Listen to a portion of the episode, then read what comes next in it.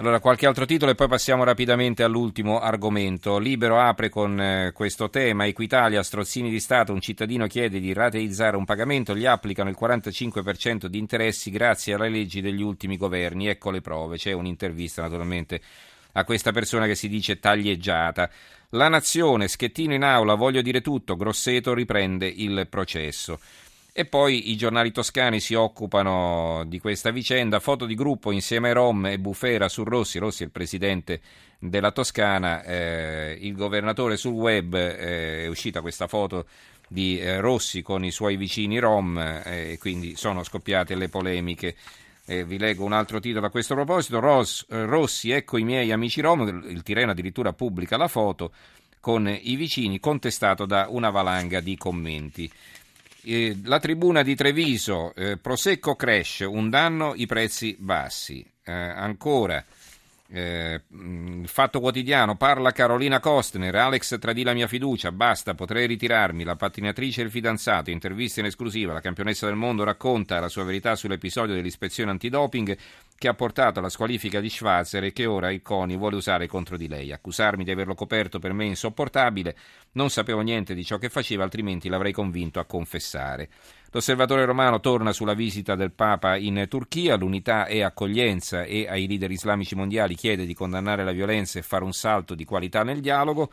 L'avvenire Far West azzardo, questa è l'apertura dell'avvenire, un business da 2 miliardi sottratto al fisco nei 6.000 centri scommesse non autorizzati, le agenzie fanno riferimento a società straniere, la Guardia di Finanza serve l'accesso pieno alle banche dati per poter stata- stanare i capitali in fuga. E allora veniamo, come detto, all'ultimo argomento di oggi. Abbiamo in linea la professoressa Teresa Perre, maestra che per 18 anni ha insegnato nella scuola di Alicudi nelle Olie. Professoressa, buonasera.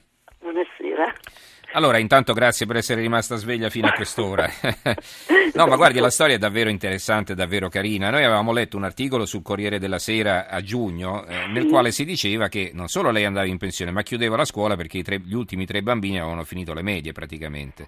Sì, ehm, praticamente il rischio era questo. E invece ci sono ancora due piccoli bambini, una di prima e una di terza, e la scuola continua. Mm. In questi giorni, infatti, eh, la notizia alla piccola scuola di Alicudi, la piccola scuola di Alicudi, io vorrei porre l'attenzione sul ruolo che la scuola ha in questo particolare contesto. Sì. E, la scuola è stata ed è tuttora l'unica presenza dello Stato a fronte della bellezza indiscutibile dell'isola, di questo posto quasi magico, il contesto sociale, come in tutte le comunità marginali, è piuttosto difficile. La scuola ha vinto la sfida in un qualche modo di dare diritti minimi di cittadinanza anche a chi è nato e a chi ha scelto di vivere su un'isola però la realtà così idilliaca che in questi giorni passa sui giornali non corrisponde, cioè non corrisponde totalmente alla realtà di questo luogo. Mm. Una parte di questa realtà è raccontata in un documentario, in un film documentario che uscirà proprio il 19 dicembre a Messina ed è l'ultimo giorno di Alberto Bouclet. Lui è stato con noi per diversi periodi e ha proprio filmato in classe quello che man mano accadeva e quello che noi come educatori abbiamo tentato di proporre. Abbiamo tentato di proporre un modello non violento, abbiamo provato a dare speranza a ragazzi che in un'isola come questa si sentono ingabbiati. Mm-hmm. Ma senta, professoressa, perché eh, magari è da pensare che, non so, tenere aperta una scuola per con, pagare un insegnante per due bambini, beh, si potrebbe pagare il traghetto a questi bambini per andare in un'isola vicina in un altro istituto, no? Allora, questo ragionamento può funzionare, ma è proprio per questo che io le dico e cosa significa la scuola per questo piccolo territorio. È mm. stato il luogo di aggregazione, è stato il punto di riferimento per le famiglie, è stato il luogo da cui sono partiti i progetti. Certo, rispetto alle due piccole sarebbe molto più funzionale che fossero inserite in una classe più larga, mm-hmm. anche perché è importante che abbiano uno pure, scambio certo. con mm-hmm. il gruppo dei pari e per questo abbiamo pensato, dico abbiamo, perché io continuo a collaborare comunque, abbiamo pensato a un inserimento nell'isola vicina, eh, uno scambio fra isole, da un'isola all'altra, sull'isola di Filicudi. Uh-huh. Allora, voler mantenere il presidio della scuola di Alicudi, mi rendo conto, a fronte di classi pollaio e di situazione delle scuole italiane che ben conosciamo, certo. ha soprattutto il motivo di preservare una presenza su questo territorio che sia di stimolo, tant'è che abbiamo oh, programmato da gennaio in poi formazione per gli adulti e anche un progetto di archivio della memoria coinvolgendo le poche persone che oramai sono rimaste a vivere sull'isola.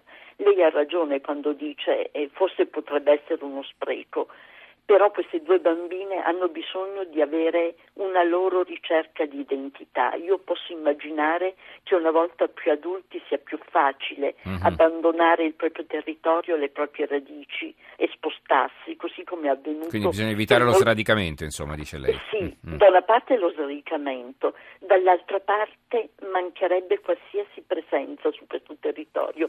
Pensi che non c'è nemmeno la presenza di un sacerdote in modo stabile, mm-hmm. non c'è una caserma dei carabinieri, non c'è assolutamente nulla. Mm-hmm. La scuola è stato l'unico luogo di aggregazione. Ecco, lei professoressa viene da fuori, tra l'altro, mi pare di, di aver letto che, che, proveniva da Milano, no? Come si è ritrovata sì, da Licudi? Io sono arrivata, mm. guardi, per un errore nella compilazione di una domanda di trasferimento. Mm. Sono arrivata qui, non credevo ai miei occhi, cioè, non, eh, cioè eh, stavamo in una stanza con soppalco con gli arredi dei proprietari che avevano dato questa stanza per, per, fare scuola, 14 ragazzini di una pluriclasse, io dico non è possibile, e lì è iniziata una sfida, io sarei potuta andare via l'anno dopo, mm-hmm. in realtà ho, ho, cominciato a lavorare e c'è stata una buona sinergia con l'allora sindaco di Lipari, Giacomo Antonio, con l'allora dirigente e siamo riusciti nel giro di due anni ad avere un luogo, lei l'avrà vista probabilmente in video, mm-hmm. è una doppia casa eoliana bellissima. E eh beh, c'è diventa... una scuola con quel panorama, mi sa che se la sognano nel resto d'Italia.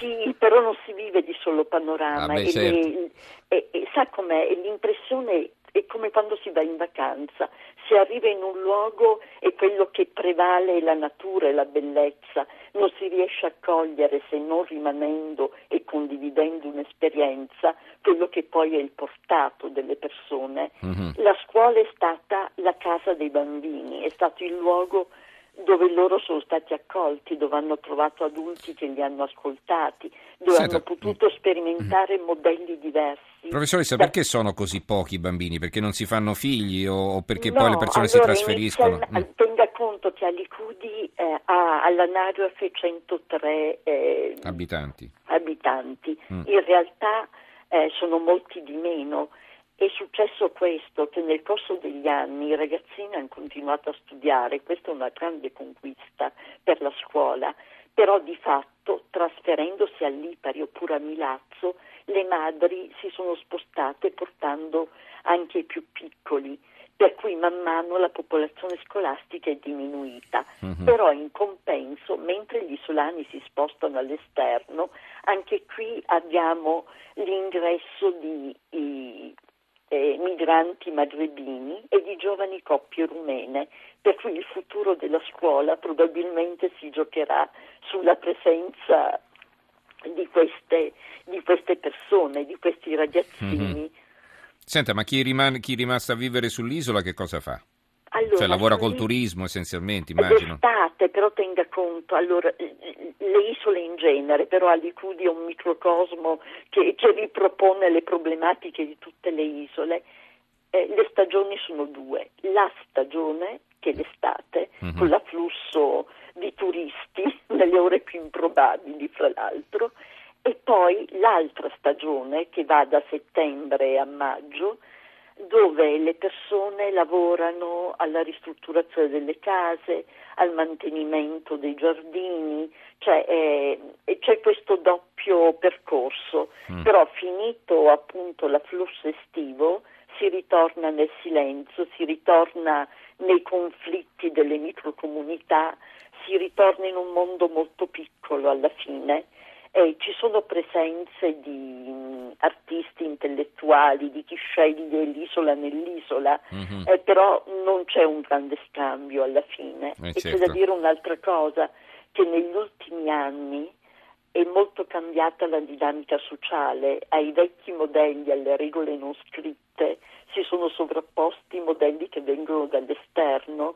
eh, non troppo piacevoli, eh, a volte si è un po' sotto scacco, si può dire. In questo senso la scuola deve rimanere, deve continuare il suo lavoro, che non è solo quello di insegnare ai bambini, è proprio quello di essere una presenza che Mhm. educa, che favorisce, che stimola, eh, che riesce a dare una visione diversa anche, una Ricordiamo, possibilità.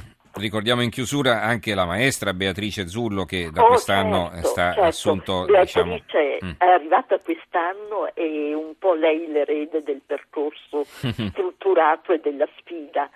Io continuerò ad esserci come volontaria, cioè in un qualche modo non riesco ad abbandonare quella che ancora sento la mia scuola, fra Eh, certo. virgolette. Molti Però, le ripeto, professori e maestri, insomma, vanno via anche un po' così delusi dalla scuola. Insomma, i ragazzi di oggi non sono più quelli che si immaginavano loro, no? Eh, quindi eh, lasciano la scuola in un certo modo, con un certo stato d'animo. Ecco, eh, c'è però che ancora chi eh, rimane attaccato come lei, professoressa, insomma, che vuole rimanere attaccato non solo alla scuola, perché poi gli alunni ormai non ci sono quasi più, ma all'idea di scuola, no? Sì, eh, perfetta, all'idea di scuola e a quello che la scuola significa. È Mhm. un lavoro con le persone, è un lavoro di crescita, è un lavoro sociale, è un lavoro di potenziamento. Cioè, in questo senso è un lavoro per la comunità. Mhm. Bene, allora, eh, ringraziamo la professoressa Teresa Perre, la maestra che per 18 anni ha insegnato nella scuola di Alicudi, che adesso vive eh, per eh, insegnare a queste due bambine, Francesca di 6 anni che fa il primo, al primo anno delle elementari e Sabrina di 8 che fa la terza. Grazie allora professoressa Perre, buonanotte. Grazie a voi, buonanotte. Buonanotte e a questo punto possiamo salutare anche i nostri ascoltatori ringraziando quanti hanno collaborato alla messa in onda della trasmissione. Il tecnico Nicola Pambuffetti, in redazione Stefano Cuneo, Maria Cristina Cosumano, Claudio Spagnuolo, in regia Roberta Di Casimirro. Grazie anche a tutti voi per averci seguito, ci risentiamo domani. Buonanotte.